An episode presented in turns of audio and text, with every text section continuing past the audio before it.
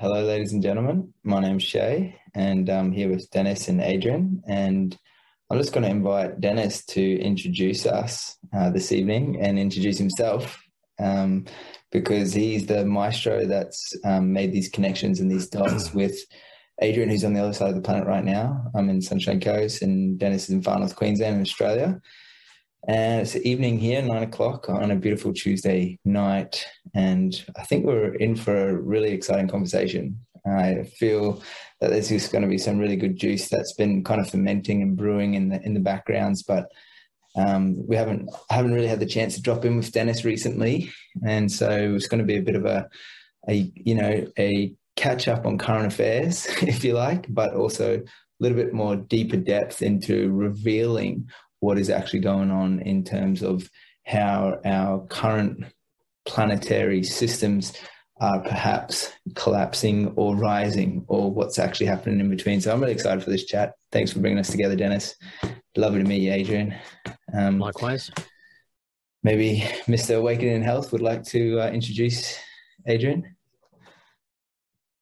Oh, sure, yeah. I think uh, some of your your uh, followers say know me pretty well because we've done a fair bit of collaborating together. Um, for anybody, I presume some of Adrian's people might might uh, might have a look at this. Uh, for anybody who doesn't know me, I run a channel called Awakening in Health. I got fairly seriously uh, shadow banned, so my reach is not as extensive as, as, it was about two years ago. I think we can all guess why. Uh, this this might be going to YouTube, so I'll, I'll kind of semi censor. But to be quite honest with you, if I lose my YouTube channel, I'm not really fussed. Um, I've got a bit of a thing going on a BitChute on Earth Heroes as well. Uh, Shay Shay has run uh, the platform Earth Heroes TV. He's done a fantastic job. He uh, had a, a fantastic um, documentary um, just released very recently where he traveled around and talked about regenerating the earth. And uh, he, he, did uh, a fantastic job for just a kind of a young guy who was with uh, a, a, small collaboration just to bring a really powerful and beautiful message to the world. So uh, I was quite surprised that he that Shay lived fairly close to where I was living in far north Queensland, and uh, we kind of randomly met up. And um, he's been a very a, a, great person to have to kind of bounce ideas off and to get important messages out. Um, as for Adrian, um, I, have been following a few, um, I guess, notorious uh, uh, truthers for a few years, and um, Adrian popped up on my radar through listening to some of them. Uh, notably, um, Amanda Vollmer, if anybody's heard of her, and uh, Spacebusters, who I'm a big fan of. Tom Barnett, I've seen uh, I've seen a bit of Adrian's work with Tom as well and uh, he just speaks a lot of the stuff that I saw with Adrian wow, just resonated really powerfully for me. Um, he he threw a bit in there about the power of language, how language works, which I'm really interested to to learn more about. He has again i've got a background in in uh, i guess my, my the pinnacle of my background is intensive care nursing but i've done drug and alcohol and lots of different other areas so I, I, use the term i could almost be considered an expert but uh, adrian's depth of knowledge in health which is a thing that i've been trained in what i found incredibly impressive and i actually feel that adrian even though i'm the person uh, formally trained in it is somebody i can learn a lot from uh, we chatted um, a good few weeks ago now, and uh, we we had a, a, really powerful conversation. I thought around energy and flow, and uh, and I think for me that's the essence of health. So I'm really keen to pick kind of Adrian's wisdom and his expertise around some of those issues um, he put together, a, a, a, a, which I haven't read. I, have got to be upfront and tell you, Adrian, but I'm, I'm, actually really keen to kind of get into it at some stage. But I guess you'd call it a running document, which is almost a live document where hmm. he successfully treated, uh, just correct me if I'm wrong, anywhere, the, the, the serious medical issues with your partner. And mm-hmm. then you, you, so many people interested in wanting to know that information that you basically put it out there. And then you are currently just continually adding um, more bits of information as they come your way. And it's helping a, a, lot of people to break away from this, as we know, I, I, I would say evil um, allopathic system and, and basically get their health back online. So, uh, yeah, welcome, Adrian. Excited to see what happens with this chat. Gosh, not much to live up to there then.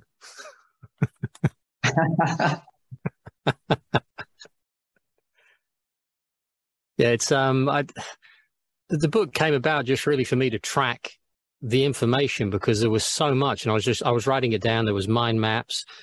I shared it with people on a blog. That didn't work out so well. I shared the mind maps. That sort of worked. I shared the documents. And in the end, I thought I'll just write it as a book. But because we've been kept in the dark forever.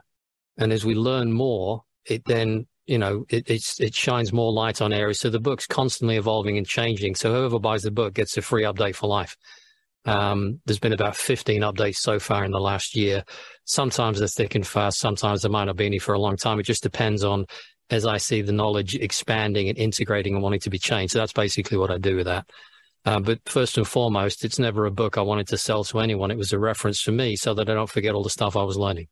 And that, that's really what it stays as as well. But it seems to help people. So, so basically, the, the further I've kind of gone away from the mainstream, one of the things that, that is just very front of mind for me is how we need to be thinking along the lines of health in relation to energy and looking at things like the placebo effect and looking at things like flow.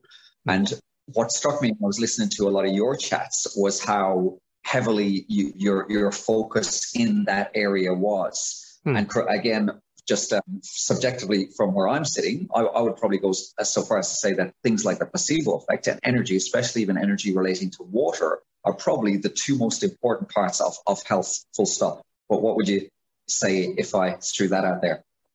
I'd, I'd, I'd agree with that. The um, you've also got to think about the nocebo effect. So it's not it's not just making yourself well, but making yourself ill because you've been told you but you were ill, uh, which is what the mainstream are really good at. Um, but yeah, water water seems to be the thread that connects all all sentient life, um, and that's why I think they work so hard on poisoning the water in terms of electromagnetic radiation and frequency, uh, sound, uh, they poison the physical water that's coming out of the sky. They poison the water in the earth. Um, so yeah, there is a massive um, agenda, I suppose, to attack the water. So if you can purify your water, however you see fit to do that, you're in a, you're in a better place. And it all comes back to harmonics and frequency. And I think it's all frequency and vibration when it comes down to it, because all of your senses are simply decoding the frequency of this reality or realm or whatever it is that we're actually involved in. Because at this point, I don't really know what it is. I know the experience is very real, but I'm, I'm, i have doubts as to actual what reality is right now.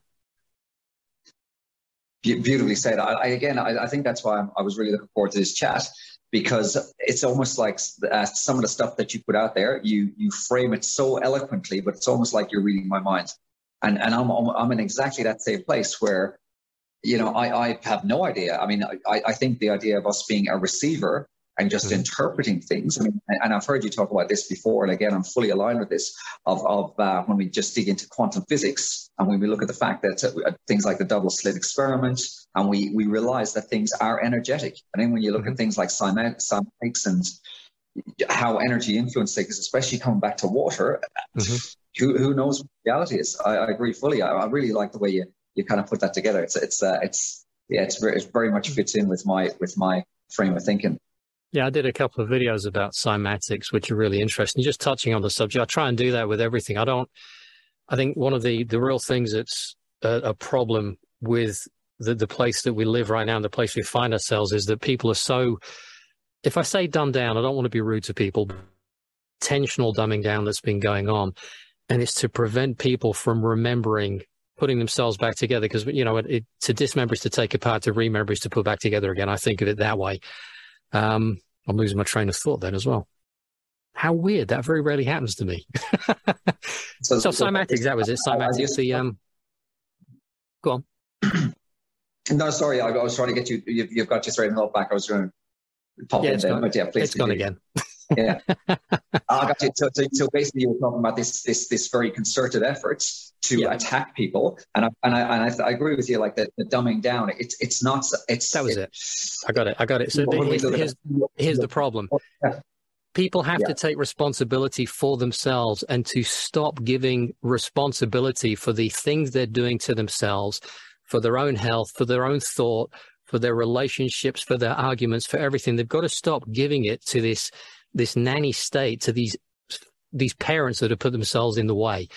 You've got to stop doing that because they're going to destroy everything, and and and quite rightly so.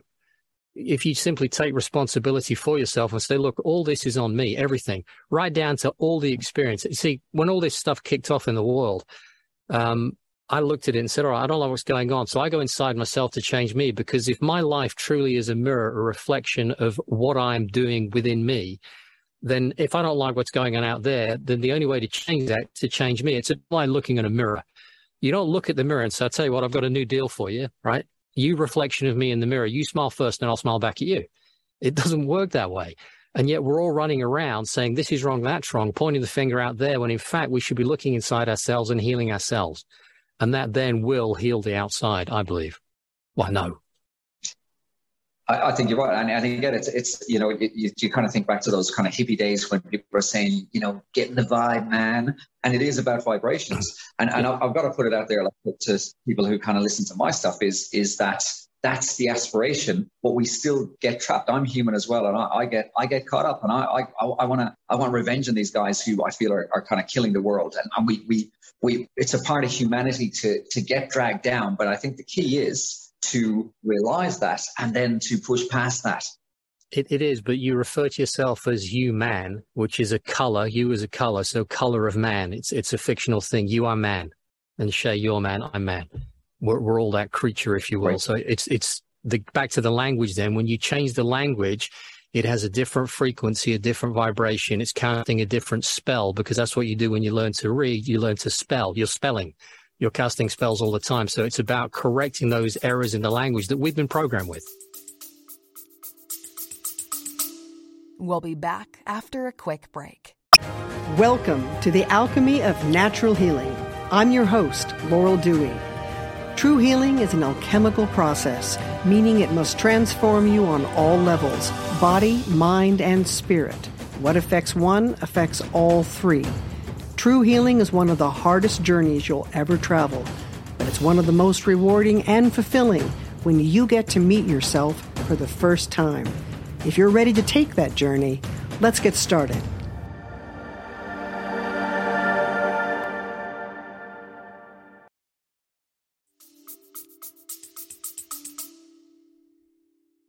Absolutely. Yeah. And, and, and, that's another area of fascination for me is, is, is when we, when, yeah, I, I kind of did a, a live talk um, a little while back in my local area.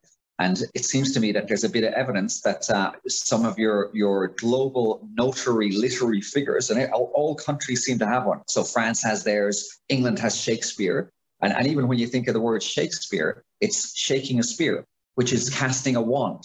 And these notary figures essentially changed our language and changed the meanings of words from that point on. Yeah. And again, we're talking about inversion of language, we're talking about inversion of messages, we're, we're, we're, we're talking about corruption and casting negative spell. This is, sorry, I believe this, um, and I, I, feel that I'm fairly close to the mark, but it's, it's, it's, it's, it's, this is a deep, deep rabbit hole. And I think that, that this has been, I don't even know if Shakespeare actually existed or not. There's a lot of speculation on that. But I think this was where the attack on humanity started. Or sorry, it didn't start there, but sorry, it was a, a very pivotal part in the attack on humanity that we're seeing mm-hmm. today. Is that, am I, am I crazy conspiracy theorist, you reckon? No. Who are you conspiring with and to what end? but I, I, think one, one of the one of the important things to think about, I think, when if, if people don't think words affect you, then they don't have a massive impact on your physicality. If you say about someone, and I'd uh, say you're having a, a difficult time with them, and you say they stabbed me in the back, that has a very mm. deep visceral feeling. Whereas if you describe that event as, well, yeah, it's a little annoying, it has a completely different impact on your physicality. So it's important to know that the very words you use and the words you're receiving have massive impacts on your entire physical and your energy because you, you, can feel it. Your heart rate goes up. And you, again, if you don't think that's true, you get a phone call from someone, it flags up who it is on that little scrying mirror you carry around in your pocket, that programming device that and you don't want to speak to them, your heart rate will go up. You know, you get all anxious and everything. And it's just an image on a black screen. It's nothing. Nothing's happened to you. And yet it's having a profound impact on you. Or if you're driving, you know, your car or a vehicle, as the police like to call it, and you see a blue flashing light behind you, you will have a physical response to that. So th- these have massive impacts Absolutely. on us all the time. And yet a lot of people think you're talking mumbo jumbo and you're really not. If you just step back and look at some examples, you'll feel it and you'll see it. Are you, are you, Did you come across any of the work? And I can't remember her full name, but she's a she's a uh, New Zealand girl, and her it's Veda is her first name, and she does she does um, experiments with water a lot like Masaru Emoto. Have you come across any of her stuff? No. Um, she's just pretty incredible, but um, she she basically Emoto, as we know, would freeze water and he'd label water, and then you'd, you'd look at it under a microscope and you'd see hmm. dramatically different um, microscopy pictures based mm. on what intention was put towards that water. And if it was positive intention, you'd have this beautiful sacred geometry, and negative intention um, yeah. would would end up being oily or quite messy. But uh, this this woman Veda, I, um, I apologize, I can't remember her last name, does stuff similar where she actually plays water music, mm-hmm. and she's identified what she calls hydroglyphs. And with certain songs, so for example, Stairway to Heaven mentioned, you can actually kind of see a stair-like pattern in the hieroglyphs. Mm-hmm. And the thing that's what I find really fascinating is she's got quite a big following, but when people replicate her stuff in other countries in their languages, the hieroglyphs appear consistent. Mm-hmm. And we were told that, uh, you know, 75%, 85%, whatever, changes all the time of our bodies are made of water. But what I mm-hmm. find really interesting is that water is a little bit lighter than a lot of the other elements in our body. So, in actual fact, if you went by weight, the weight of the water in your body is upwards of 94, 95%. percent mm hmm So, when we're talking about how water can be can be manipulated with spells or mm-hmm. intentions, mm-hmm. the stuff that we're both talking about here I feel is absolutely vital for people to start grasping. And mm. that's one of the, the really clear paths, I think, towards good health.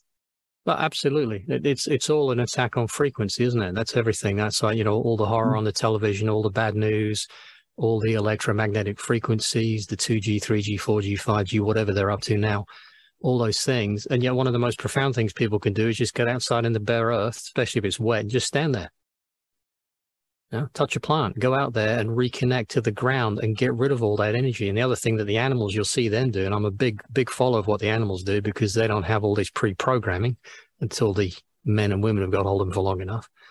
They shake themselves. So start shaking yourself, start shaking all that bad stuff out. When you get the stress, go shake. Arms, legs, just just get rid of it all. And it works really well. You see the animals do all the time. If they're going to have a fight, the first thing to do afterwards is shake. Have, have you have you come across uh, what's his name? The, the certified health nut. I can't remember his name. No. Uh, he's an American fellow who who, uh, who literally does that, and uh, you know, it's, it's, he talks about how that relates to chi and whatnot. And I, am actually I haven't really considered doing it, but you, you really that's why I enjoy these conversations because it makes me think, and I think, oh yeah, maybe I should integrate this stuff into into my routine. But yeah, yeah absolutely, the animals just, just haven't got try, haven't got that. Yeah, haven't got that power programming. I think you're exactly right. Well, they do in the end because they become like their owners. But the ones in the wild, yes, they're the ones to watch. Yeah. And, and I often use animals as a reference because, again, we, I'm, I'm, sure you, you know a lot about this stuff. But when we look at Weston A. Price and the stuff he did in relation to you know how our faces have changed and how our teeth are different, yeah. and again, I, I, kind of throw this into people when I'm trying to you know get get catch them. But uh, you know, you look at a herd of zebra, you look at a herd of giraffe, whatever, they all have straight teeth. Mm-hmm. They're all kind of homogenous. We're, once once I guess uh, man has interfered with stuff, things start going wrong. Well, you know, and then animals, as we said, are connected to the ground. They ideally are drinking okay water, but we're trying to do a number on with that. But uh, yeah, replicating some of what animals do, I think is spot on. Yeah, well, just nature in general. You know, if you can find the natural mm. world, go look at it, see what it does, start to work with it. You are from that place. What you know, if someone said, "Well, I'm not," so well, where did you come from? You know, you you are built primarily from what your mother breathed, ate, drank, and thought about, and that's it. How could you be anything else? So how can you not be part of the ground? And yet you spend your entire so, life distancing yourself from it. So it's no wonder you're ill. So I guess one of the things that strikes me about yourself is is, is you kind of just really just have you exude this kind of calmness. And when people start getting down the rabbit hole about what's going on in the world, they're they're again, I think there is a concerted attack on us, and I think you'd probably agree with that. Mm-hmm. And for people who are first to get down that rabbit hole, that there's there, and I went through it as well. There's an, an overwhelming stress. There's almost a panic. There's there's almost a uh, I don't know, a rushing around trying to garner as much knowledge as you can. So I got a couple of questions I'm going to throw at you. The first question is: Were you always so so uh, I guess harmonious? And then the second question, if you weren't, was what kind of prompted you to to start catching on to some of this stuff? or, or to start letting go of those things that are trying that are I guess catching us to make us sick. Okay, well the, the the answer to the first question is no. I wasn't always that way. Um, and then the answer to the second point was stuff happened. but I'll go back. I'd love you. Flash, some of this from your chats before to some people, but uh, but I'm kind of interested to hear it again, and, and I'm interested that you know you, you throw that journey out there to kind of inspire some people, if you if you don't mind, of course. No, that, that's fine. By the way, it says the meeting's going to end in 10 minutes, so we'll have to reconvene and start recording again. Zoom does that now. Okay.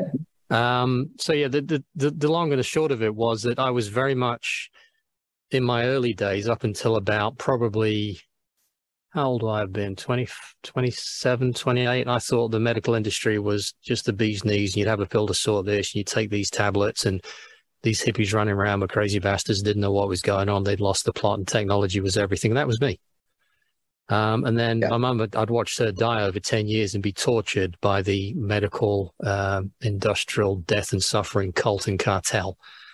Um, and I remember thinking, this can't be right. How can they've never figured this stuff out? Um, and that's that's really where my journey of, of distrust and really becoming more aware, I suppose, of what was actually going on, and that there's just a, a big profit-driven game going on and a power game um, to control us and to keep us dumbed down. And that that was really the transition point for me. But in terms of being calm, yeah, I've always been reasonably calm because I, I always know I can figure stuff out and it will always work out in the end, provided I get out of the damn way. It's when I stand in the way and try and think my way through things instead of feeling my way through things, which of course is everything we're taught at school is, you know, stop living in your imagination, all the things that are really important. So that really was the transitional point for me was around my mum's death that I just started to distrust everything. And there was some business problems I had, and there was a fraud investigation. A whole bunch of stuff went crazy. I got divorced. Mum died. I had a nervous breakdown. And that was the point at which I said, right, none, none of this stuff makes any sense. And I used weed and alcohol for many years to try and rebuild myself and to stop myself going into a place I never wanted to get to. Um, and that, that was the kind of transition point. and then I did some DMT, and that that that changed everything for me because then you realize that you're you are part of something far greater, and you're also far longer than this brief period we have in a life. So then I just relaxed and said, you know, it doesn't matter how long it takes, we'll just crack on and have some fun. What kind of what kind of time periods are you talking about? How, roughly what ages for for that kind of I guess the spiral with with self medicating and then and uh, around two thousand two uh, up until probably seven, eight years ago, really. It was a long time before I put okay. myself back together. So, so that's, and I mean, that, that's, that's quite inspiring because, because, uh, you know, it, it just goes to show that, that's, you know, you, you don't have to have started this journey when you're as young and as good looking as somebody like Shay, for example. But, uh, you know, you, you kind of go through your life and, and, and you can kind of make dramatic change at any point. Um, I had another question. I'm, I'm, i should stop rabbiting because I, I, I friggin' I've just lost track of this question I was going to hit you with, which I thought was a pretty good one.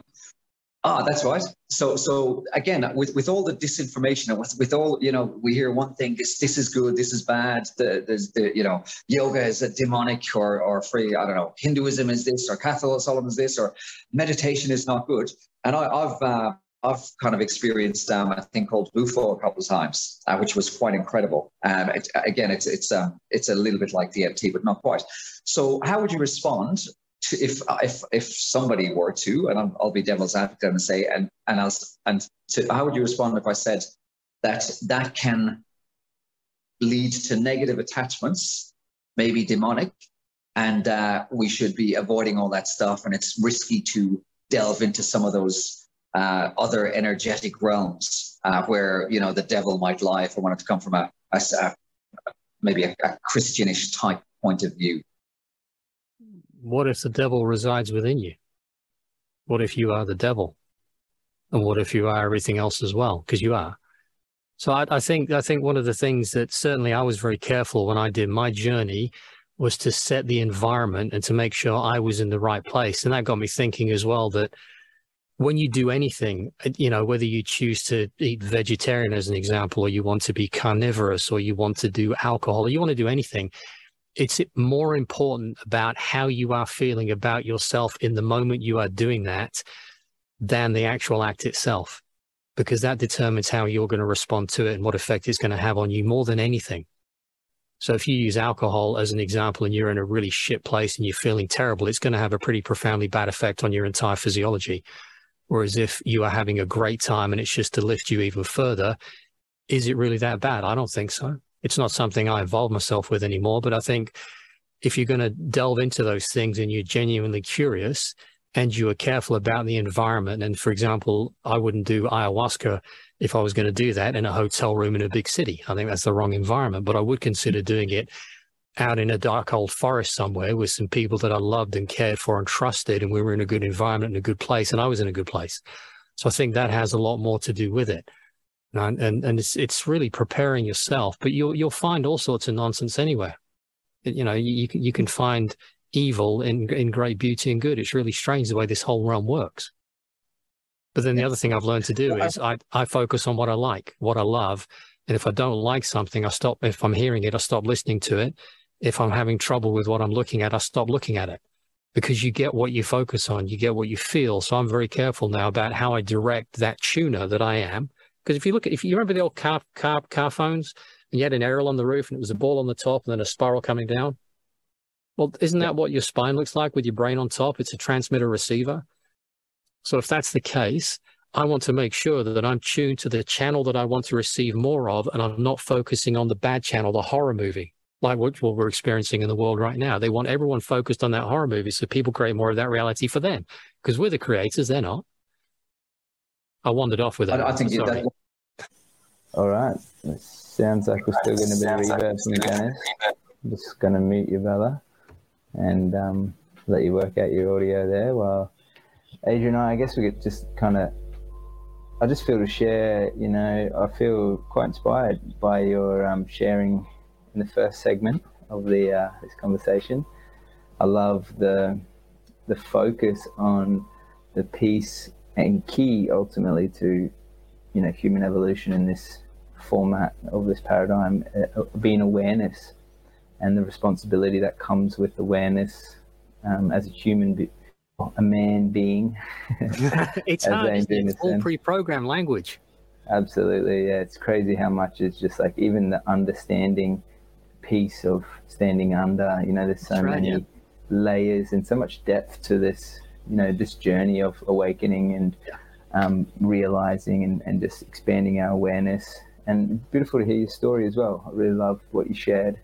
Um, you know, particularly the piece. That's what I found for most people's journey it, it usually has taken some level of um, intense and extreme pain and suffering, yeah. or something to really, on a personal, very personal level, that has a heightened, elevated emotion that triggers something so piercing into our into our hearts, into our being, that really kind of takes us back a couple of steps to to really start to question. Which it sounds like you've been on this beautiful journey of self inquiry and self reflection and, and, and doing that deeper inner self work to, you know, heal that unresolved emotional trauma to the failure of the third party being an outside person, but really, you know, bringing that responsibility back back within. And I really loved. I, I, there was one piece that I, I, kind of felt to just elaborate on a little bit more, if you're open mm-hmm. to it.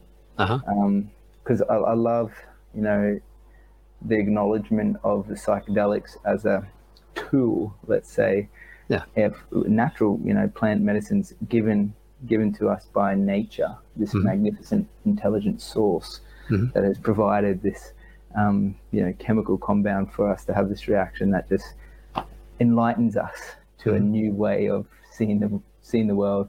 Mm. And I guess um, you placed a heavy emphasis on the the thinking mind, which I really see the relevance of, um, and also recognize our our inner feelings are somewhat uh, manipulatable. Let's say, particularly you reckon when we're talking about uh, energy, vibration, and frequency, you yeah. know, and how levels of emotion, whether they're you know measurable, let's say, uh, by by a vibration, denser or a lighter, where we could you look at really look at the archetypes. And I think when we start to look at the words, as Dennis had mentioned earlier, particularly focusing on the kind of demonic devil or you know the god light, and seeing them as more archetypes. So so if we have that archetype within us, as you had mentioned, Adrian, that's a part of us, but seeing it as like you know a, a, level of energy seeing it from the perspective of what what is this kind of frequency and I really love the analogy that you use of like kind of changing the radio station to tune into that vibration or mm. kind of let's say um, perspective or awareness or mm. the, the, mind song I like to use because sound is really kind of tangible for us as humans mm-hmm. to grasp onto this concept that we are living in a vibratory world and I love you know breaking down the words further as well like you've kind of elaborated and looking at where Vib, Vibram comes from as the viper, of the snake, or the serpent. And um, here in Australia, the indigenous culture, it's the rainbow serpent that created the planet. And then it, it's it's just evident across all all cultures, ancient cultures, ancient history, that yeah. that has been you know removed. And it seems so obvious now. I guess where where I want to drop in, and, and I'm curious to hear your perspective on this a little bit more, Adrian, because we were kind of all on the same page, the three of us here, and agreeing that it, it seems way too obviously um, kind of intentionally kept from us, let's say. Um, but then again, that perspective that they are doing something to prevent us from understanding or comprehending or having this awareness, it's almost again like a blame and a point in the finger, where what you're what you're suggesting and what I'm hearing from you is that ultimately it's us it's about us reclaiming our, mm-hmm. our true sovereignty our true being our true innate full capacity to fully realize what we're capable of as human beings and with this tremendous mind heart organs body you know mm-hmm. tools of hands that we have so with that level of awareness um, what what is you know the most kind of profound actionable steps that we can take in today's day and age moving forward, particularly when we're in a, a time of it seems like mass polarity, right? We have on one hand people over here like absolutely hypnotized, like just boom, banging their heads against the wall, boom, boom, boom, boom, not, you know, like same story, same rubbish, same, mm. and not learning, insanity.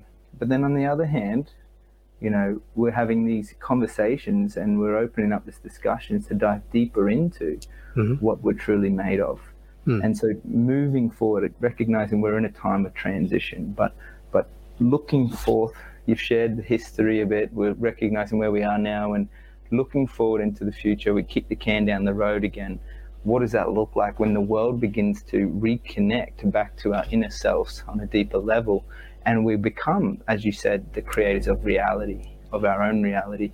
And and how can we use that wisdom from the future, from our like possibilities of potential out there, and pull it back into this moment and ground it in as a foundational layer that we can practice and hone and, and as Dennis said, integrate into our daily lives, like these practices you said, like sh- shaking and, and so forth. So mm. just curious to get your perspective a little bit more on those that, that, that version, Adrian. That's a big question. um, well, I, it, there's a couple of things that spring to mind when you were talking about that. Number one is you said about reaching into the future to bring it back to now, but is aren't future and past just time constructs, and isn't time just a method of control? Because it, it, where I stand, it's only ever right now, because I never get to the future, and I never was in the past. I'm only here. So on that basis, I, I, I, I, tend to live right now as as as best I can, and it, it's difficult because I still find myself wandering off in my mind, having these stupid conversations and playing out dramas that never really existed. You know, so I find I catch myself doing that. But what I try and do all the time is stay grounded and stay here and right now. So for me, some of the most profound things to do is meditate at least once a day. I've done that for forty five odd years now, forty seven years that learning how to do that, just quieten your mind and to stay present in the meditation, and that that takes some skill uh, and some practice, um, and and just really being out in touch with nature and surrounding myself with interesting conversations like this and different people and having proper conversations, meaningful conversations, asking and answering questions, and really getting a feel for things. But that's the other thing as well is to to use the entire apparatus you've got. Don't just live in here and when I say it's important to feel, I think a lot of people say, well, you shouldn't be emotionally driven. I'm not saying you should be. I think you should be aware of the sensations in your body because you're living in this very intelligent suit, if you will. That's how you're experiencing this realm, this avatar, whatever it is. So pay attention to it all and understand that it's really easy to to mind control you either yourself or someone else is doing it. So don't just use that. Use the rest of it and monitor it and see how it goes.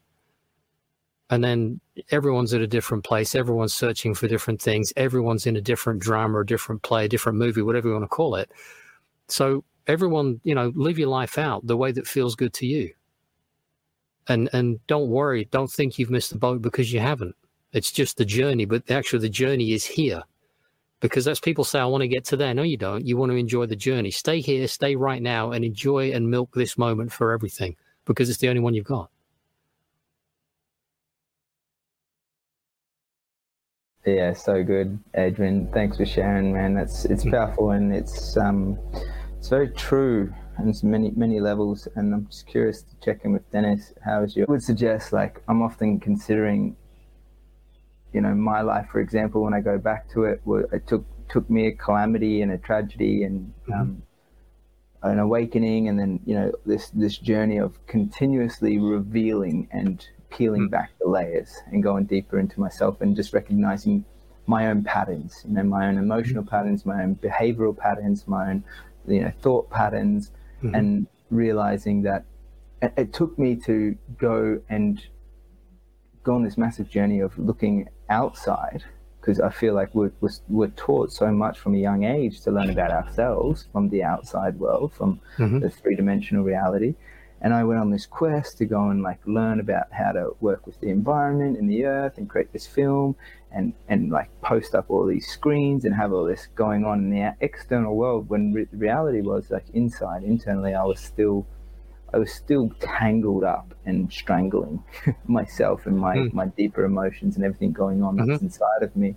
Yeah. And when I guess where I'm where I'm going with this and the question I'd be curious to ask as well is is realistically when we're identifying that about ourselves and about our own truth, about our own, you know, realization of why we are here mm-hmm. let alone who we are, you know, realizing these deeper questions that have been asked throughout history as, you know, foundations to human existence. Mm-hmm. But now more and more people are just tapping into that sensory kind of antenna to, to ping out these um, messages mm-hmm. and, and then uh, be open to receive them and allowing that kind of transmission of electrical current that runs through our body or our water being, our light body, how that how that impacts not just ourselves but those around us. And when there's more people playing at that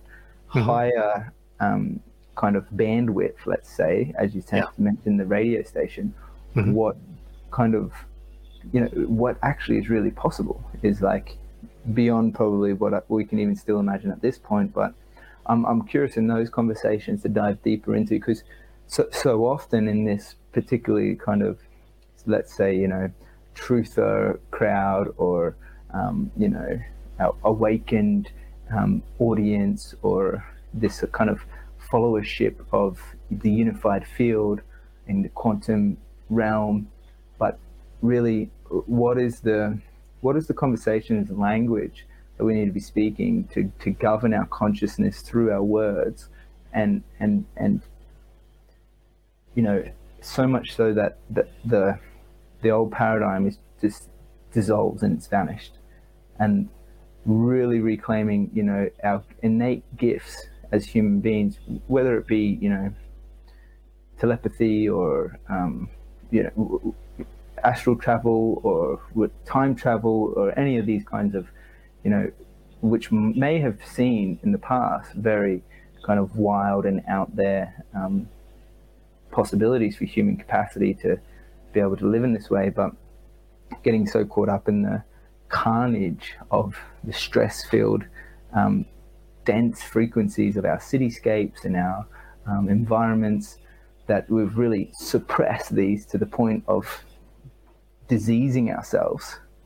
So, what if we're at optimal health, let's say, like, and that was an, an optimal health from this perspective was our baseline default kind of um, mechanism, what what is the potential beyond there?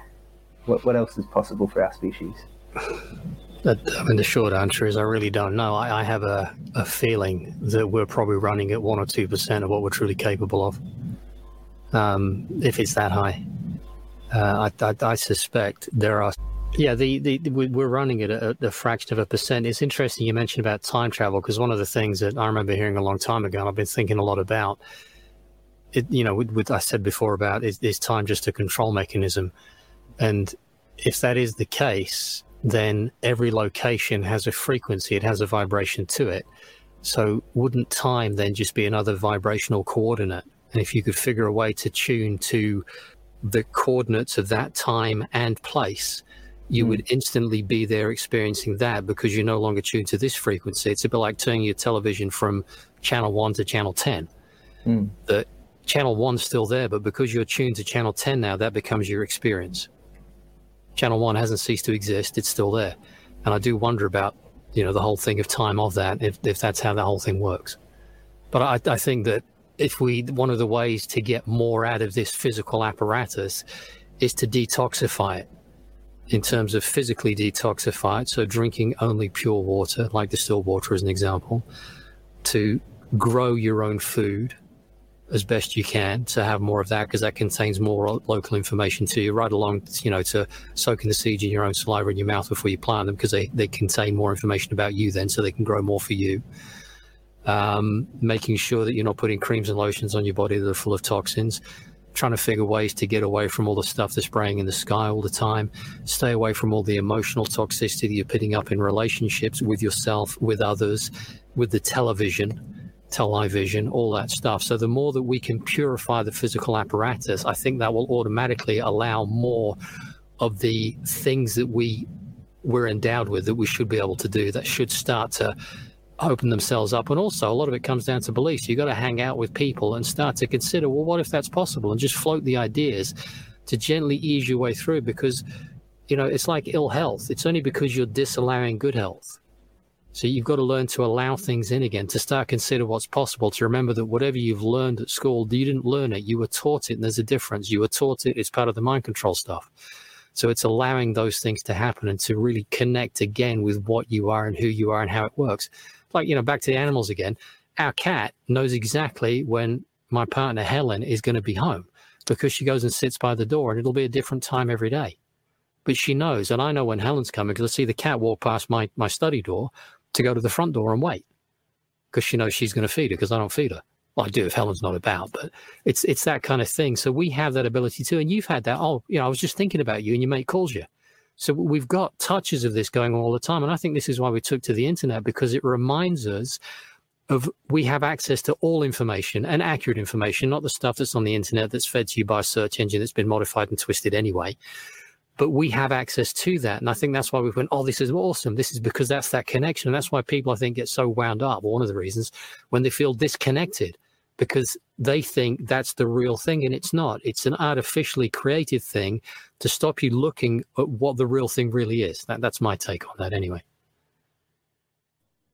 That's so good, man. I absolutely love that. And um, I've got a question I'd love to discuss openly. Is this is this is one for you as well, Dennis and it has to do with really asking that deeper psychological question, which is withstood the, the you know the, the, test of time and human history, which I think we're kind of alluding to a little bit more. But it, basically, it comes from, and I'm just going to share a little story to kind of map out the picture of how we can answer this. Um, but essentially, this is largely due to a lot of the work of uh, Santos Bonacci, who's an astrologer uh, primarily. He's also um, very disciplined in many other schools as well.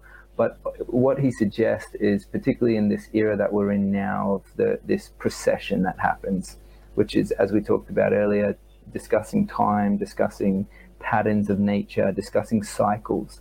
And we can all recognize that, you know, when, when we look over to the east, the sun rises and then sets in the west. You know, virtually every day without fail but it does it does get, drop 41 degrees in the winter period.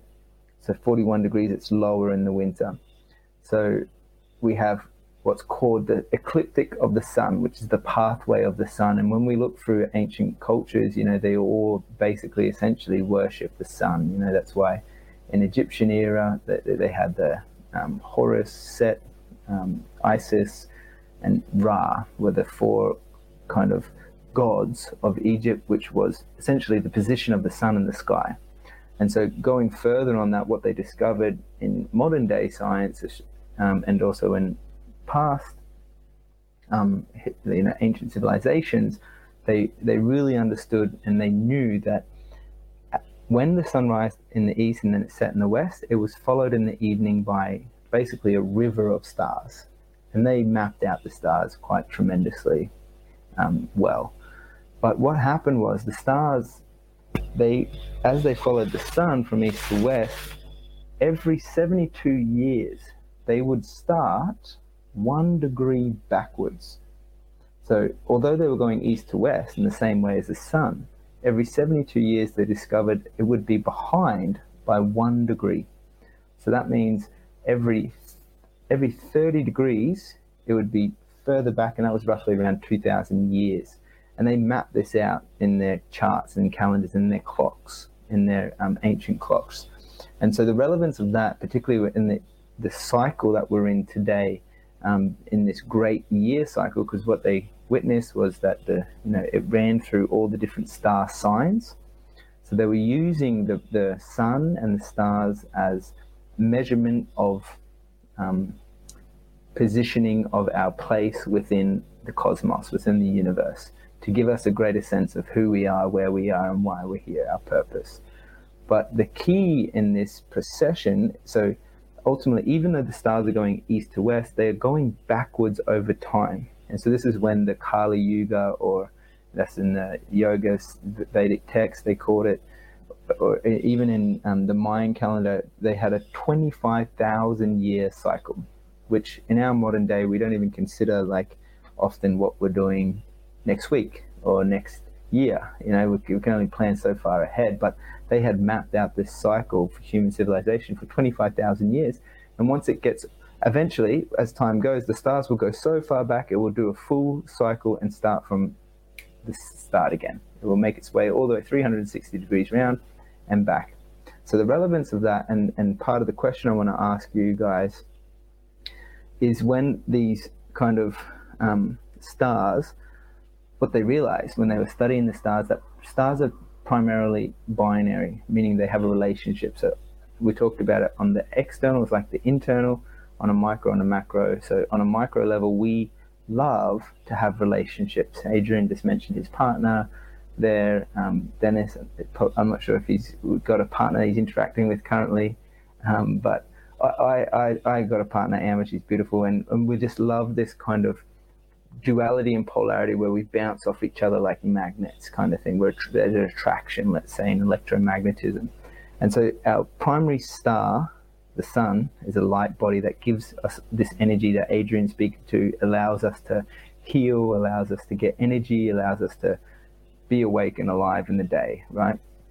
And it has a relationship with the brightest star in our other in our solar system at the night sky, Sirius, and they have this relationship where they interact they come together and they do this kind of so-called spiral-like um, dance let's say.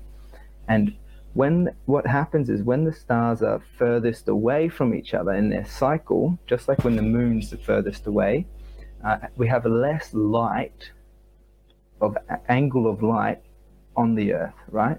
So because it's a it's a star it's obviously many many light years away but when it's furthest away in its cycle, there is less um, light that we can um, feel tangibly on the Earth, just like when the moon's full or the moon's not full.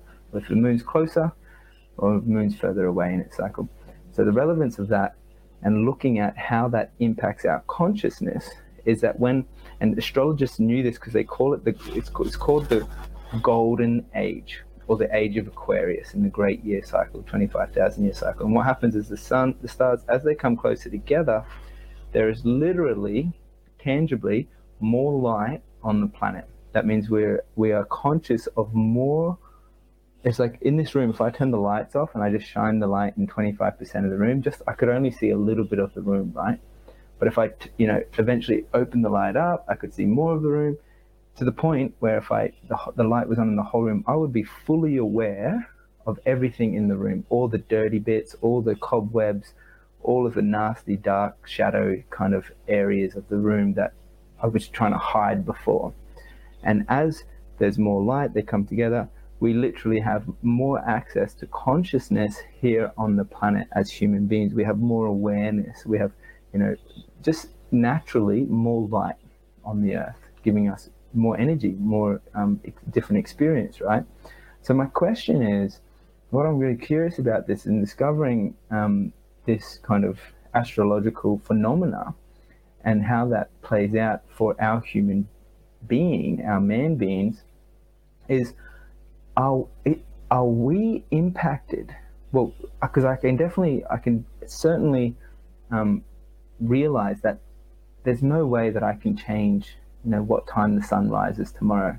I can't just go, okay, I, I'm a creator being within, right? I can create my reality, but I can't just suddenly go, take a day off today, son. I'm gonna, I'm gonna have a lie, and you know, like the sun on point every day is just like coming up whether I like it or not. So there, there are these systems that we are locked into. I feel like that we are just like we are very much um, a part of, and it's just going to continue to come around day after day.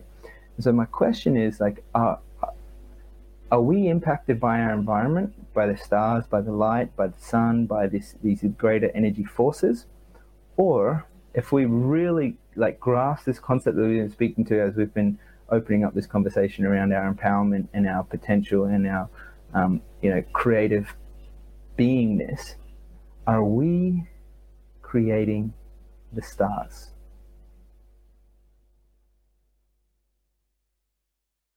i actually honestly don't know and it's kind of like that question about you know children when their children are coming up is am, am i like i am today because i was gifted you know the opportunity to have this mother and father? Or did I choose to be incarnated to this man and this woman? What do you guys feel?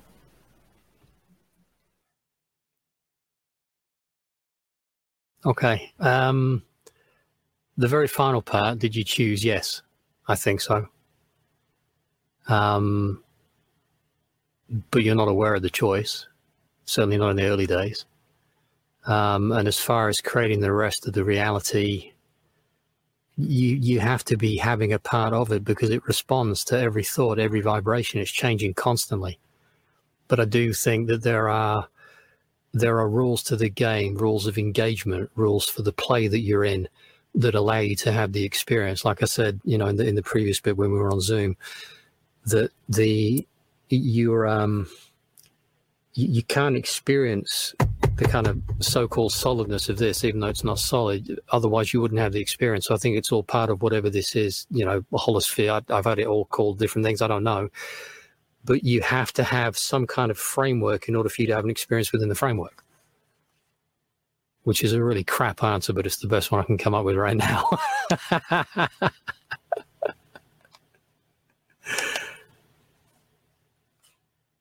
Nah, it's great. I love it. I love it because it's like, for me, it's one thing to look into the quantum field and say, yeah, everything's ninety nine point nine percent space, and this, you know, this table, as you knocked, is not, it's not real. It's not even solid. It's like to conceptualize that through my mind, which is perceiving my reality through my senses, through the mm-hmm. sound, through the touch, through the feeling. It's like it's real, and I'm there's like this real hook, you know that. that but nightmares are real as well because you have a physical response to nightmares. You can wake up with your heart pounding. You can sweat. You know, you can you can pee the bed if you get scared enough. All sorts of stuff can happen because the experience is real. And that's the one thing I wanted to you know to to stress that I didn't really say before. That just because it might not physically exist as we perceive it, the actual experience of it is very real. And that to me is what this realm is all about. Is about it's about experience mm. and about choosing experience and about learning from the experience and about healing from those experiences and with those experiences as well. Mm-hmm. Yeah, I like that. What What are your feels, Dennis? It just throws up as many uh, throws up many questions and answers a little bit. But I had some observations as you guys were talking, which I, which I think are, are are are fairly pertinent. One, I think it kind of goes back to what you were saying before, Adrian. That's a very long time frame. That that twenty five thousand year time frame, and a few people go into it, and I think it is relevant because it, it is going to impact on our weather. I mean, it looks to me that, that we are going to get an ice age um, based on what we're talking, what you're talking about today in reality. But um, essentially, we, we have to be focused on the now, and being present is a huge part of, of, of I think, the way forward and how we're going to try and help humanity and how we're going to try and connect. And the other thing I, I was reflecting on when I'm hearing you guys talk is that's under attack so, and, and this is one of the things I teach there's no fear in the present. Even if a tiger is going to jump on you, that still is in the future. But at any given second, there is no fear. And people could argue, oh, there's fear in the past. No, no, no, there's no fear in the past either. It's only in the future. We based our perceptions of future fear on our experiences of the past, and that's very, very different so this this relates very much back to I guess you know why why we're all kind of driven in this direction is is again it kind of gets back to this idea that the, the and I and I hate calling them the people who rule the world, but essentially they're people kind of pulling strings, the puppet masters, and this presence, being present, is always under attack. You have your bills to pay. What will happen in the future? What's going to be forced on you next? Who's going to attack you? And this keeps us in a perpetual state of fear. And as, as Adrian is very well acquainted with, that just raises your cortisol slightly. It leads to tissue damage. Then you have sickness. Then you have cancers, etc., etc., which kind of pulls it really nicely back to the kind of health focus that we started with. So, so um, I, and, and the other thing which which kind of struck me as well, which is something I reflected on, uh, you know, on and off over the years, is when we do talk about quantum fields and and um, things being more energetic. And when we talk about, again, the double slit experiment, I often wonder is that just another part of shaping our reality? And who's doing what? Is our perception creating the reality, or is the reality influencing our perception? And I often think about the explosion of cameras that have hit us. They're in phones, they're in fridges, they're in doorknobs, they're everywhere. And literally, we know that the that the very um, the very uh, act of observation changes things from waveform to solid. So if we are working from a waveform perception, we can literally perform magic. But if everything's being made solid, we lose our capacity to manipulate energy and perform magic. So that's not really an answer, but uh, it's more of a reflection on, on kind of listening to, to, to what you guys are saying. I'm, I'm kind of keen to hear your thoughts on that, Adrian. Well, it's yeah. Um, you, are right about the cameras, but it goes back to what I was saying before about people being so reliant, like on the internet, and being so connected to it, because it's just another reflection for them of what they should and can be doing internally with all the the equipment that you have. Um, yeah, I, I don't have much to add to that really, except yeah, I agree. Yeah, I agree as well. But something that I, I'm just to explore particularly as Dennis was mentioning that, like, um, I think you used the term the wave, the wave. What was the term you used before that? You had the physical and then the um, the wave reality, let's say, or the pulsation, wave particles. Yeah, I, I, is that is that the word you used? Yeah, yeah. So, so there's a few different ways of describing it, but, but if, you, if you talk about kind of classic quantum physics, they, they discuss both uh, waveform and particle yeah.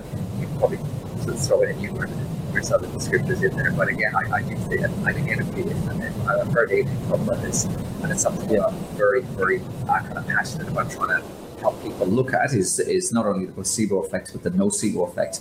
And this again relates very much back to the, essentially a manipulation of waveform and energy. And this is where where absolutely true healing can occur. Just that belief that intention and whether that's directly based on how we were putting our attention towards water or whether it's just more magical or more mystical i'm not too sure. It does it does strike me as very interesting if you just delve back into all those old fairy tales and whatnot. There are these constant themes of the kings wanting to get rid of magic.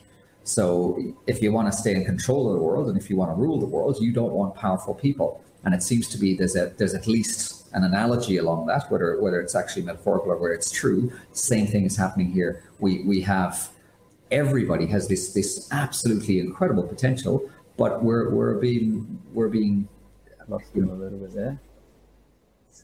At, at every given turn, whether it's again with the Wi-Fi or polluted water or vaccines. Oh, there I mentioned that word um, we're, we're, we're, having our energy just mercil- mercilessly attacked and also psychologically attacked.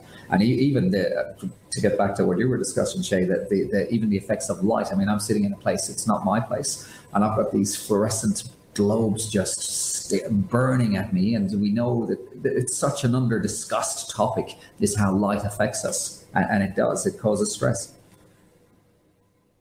Yeah, absolutely. This is such a good point, and I always love how you mention, you know, in hospitals, there it's the same thing. These fluorescent lights that are definitely not, I would say, helping our health. But Dennis, you bring up a really good point, particularly around looking at the powers that be and the role of this power. And we were agreeing that you know, words are governing our consciousness as our spells.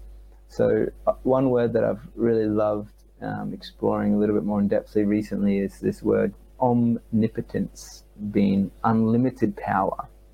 And, you know, I, I feel like a lot of people have this kind of negative attachment to the word of power, like, oh, they're, ev- they're powerful and they're evil and they're, but realistically, what I've realized is that it's not necessarily the power that, that a person or a group of people or a family have that is the cause of such destruction, but how that power is used, let's say, because someone might have a lot of power on the other hand and be, you know, using it for healing and using it for change and using it for, um, you know, helping people achieve health, right? Let's say.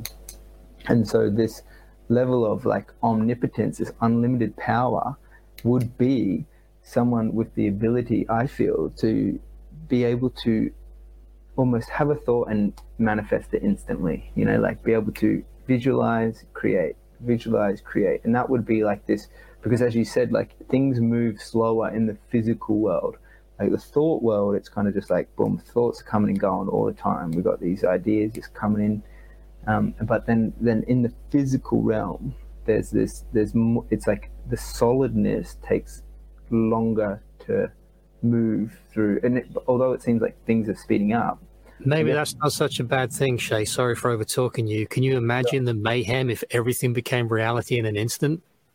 You'd spend yeah. most of your time undoing what you were thinking about. that's true. That is very true. Yeah, that's a very good point. Yeah. Um, but I guess uh, let's let's dive into the words a bit more. I'd be curious to to, to learn some more on the power of words. On that. Uh, you know, there's that classic kind of uh, conundrum, uh, you know, uh, about omnipotence and uh, if God could create a rock he couldn't lift, is that possible? So if he's truly omnipotent, he can create the rock, but then how can he not lift it? So, so you know, I, and the other thing which kind of strikes me is, is that old saying of "as above, so below." So, you know, if, if we, there, there's all these microcosms, but if there are gods, they've got the same stresses as us on a different level. Uh, dogs and cats have the same stresses as us on, on a different level. Ants have the same stresses as us on a different level. So, so what are we just adding? We're just adding layers of intelligence, really. But essentially, I, I, I even if we had, uh, you know, omnipotence, I, I, still think we would be in these, uh, you know, I guess, for one of better word, polarity cycles where we you know, have our struggles with our demons or our negativity or, or whatever else.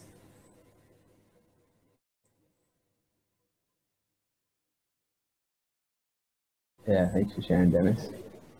Um, I, I always love the.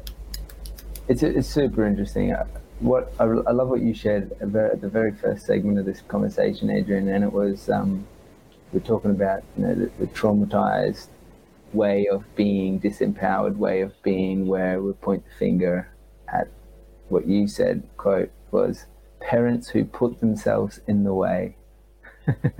I love that because it seems like, you know, what Dennis is speaking to just now, particularly around this, like, you know, levels of intelligence was the words he used of you know awareness and and ultimately I, I always see like Adrian was mentioning the book that he wrote re- recently and um, although that book has like probably many stories and it has a lot of complexity and it's probably helped a lot of people and it has like you know such diversity that book can never comprehend you know this the comprehension that the writer Adrian had you know the thoughts that you have the life that you live.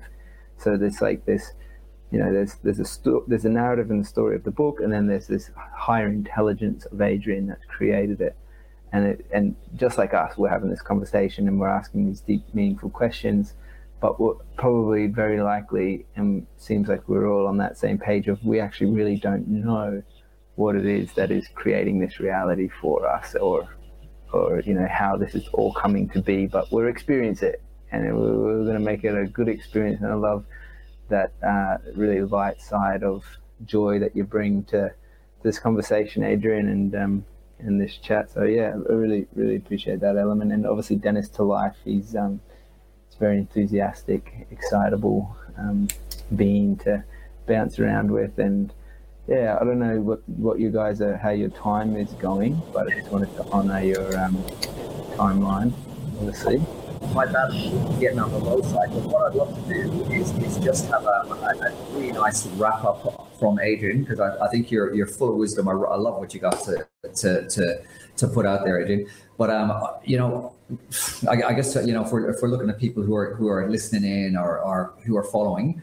what do you what do you reckon? Just as as as a kind of a simple strategy and and again it's it's tough to it's tough to kind of have a position because I genuinely think we're we're in World War Three, but I don't want to sit in that place of fear.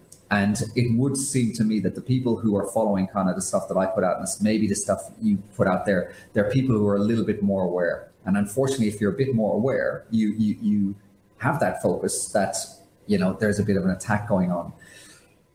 And I think we strive to sit in a place of no of, of less fear. Um, mean, it's kind of impossible, I guess, to, to, to have no fear, or at least for myself, I kind of find myself wavering up and down.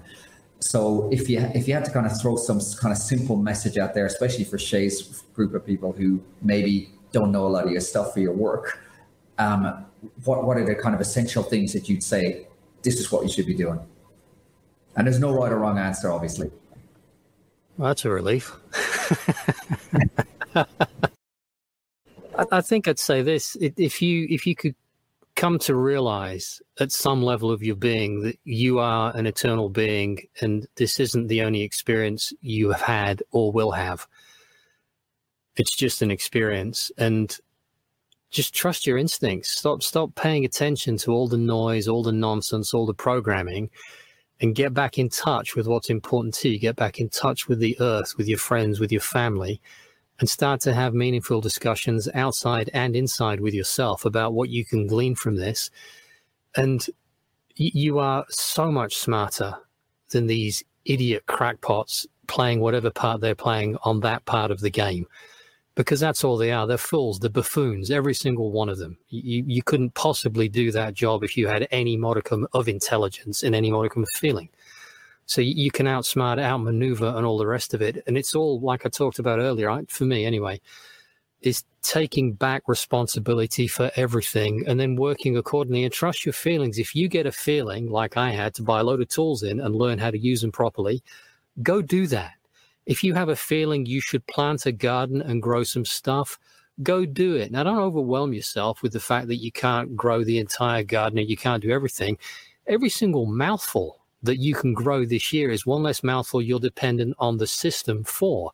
So just take little tiny steps because everyone overestimates what they can do in the next month, but underestimates what they can do in the next year or two. So I would just take little tiny steps and surround yourself with people that that support you, that challenge you, that get you to think and ask yourself questions and figure out and, and come together in your local community. That's that's one thing I've been doing in the community gardens. Like the other day, we harvested from five hives, we got just shy of 400 pounds of honey, which was awesome. It was a very sticky job too. But it's it's about working with those people that have the local knowledge, that have the local experience, and and come together with them, suggest things, help them, work as teams, all this this business of, of globalization, which is what it's all about, It's a nonsense. It should be localization. You don't need any of them for anything. You need the people around you, and you form part of those people. They are your people, just like you're their people. So I think it's about just working with that family that you're part of locally and get to know it again and just relax and enjoy the journey. Because that's all it is. It's about you discovering more about what's going on. And one of the things you talked about with the light, which was interesting, you know, irrespective about the other stuff you talked about, the, the conceptual idea that there is much more light. All of this crap that's going on has been going on for eons. It's nothing new, I don't think. It's just that because we're now shining such a brighter light on it, that we're more aware of it. And and it to me, it feels very much like when you when you have a cold or a flu, which is nothing more than a detoxification event. And if you think that you caught something from someone else and it's their fault, then you need to step back and take responsibility for the fact that you have got too many toxins in your system and your body's gone right. Now's a good time. We've got too much. It's time to express that. All right. So just just be aware of all those things and just take responsibility and just take baby steps. That's all it takes. As long as you're as long as you've got some kind of movement going on in the moment, you will start to progress. That's all you need to do. It doesn't matter where you're at. Find someone who knows if you need more knowledge. I knew nothing about gardening, so I went and found people who've been gardening 30, 40, 50 years and said, How do I learn from you? And you learn very quickly. You know, mechanic stuff. I got a couple of mates who are really good mechanics. I go and study them. I help them. I watch them. I ask them tons of questions. Right? Get back to doing that. Get your eyes off these stupid fucking machines because they're just be the death of you. You don't need them. You know, get out and live your life. That that's in summary, that's what I'd say to people. Absolutely, absolutely love it, mate. Absolutely love it. And again, even just reflected now, you know, some of the stuff you say in there, we had a chat, as I said, a few weeks ago, and, and I felt quite uplifted after chatting to you at that time. And again, just that that kind of, you know, no nonsense, you know, direct approach. And I'm feeling quite happy again. And, and what you said there, just about connecting with, with people who give you good energy, that's absolutely essential. And, and, and probably about the only thing I'd add to what you say there is try to, trying to find stillness and that's what you chipped in before with with that with with meditation. I think that that place of stillness, which I I struggle with periodically, but if you can kind of center yourself and get that, you get some incredible answers as well. Shay, any any comments on that? I just want to just say thanks for your time, gentlemen, and an honor, and um, lovely to meet you, Adrian. Thanks again for initiating this call, Dennis, and uh, hopefully we can do it again sometime. Thank you to you both as well. It's been really good fun. I've enjoyed this. nice. Good man. All right, guys. Enjoy the rest of your evening. Many thanks. Likewise. I'll, I'll send you an email. Cool. Take care. Yeah.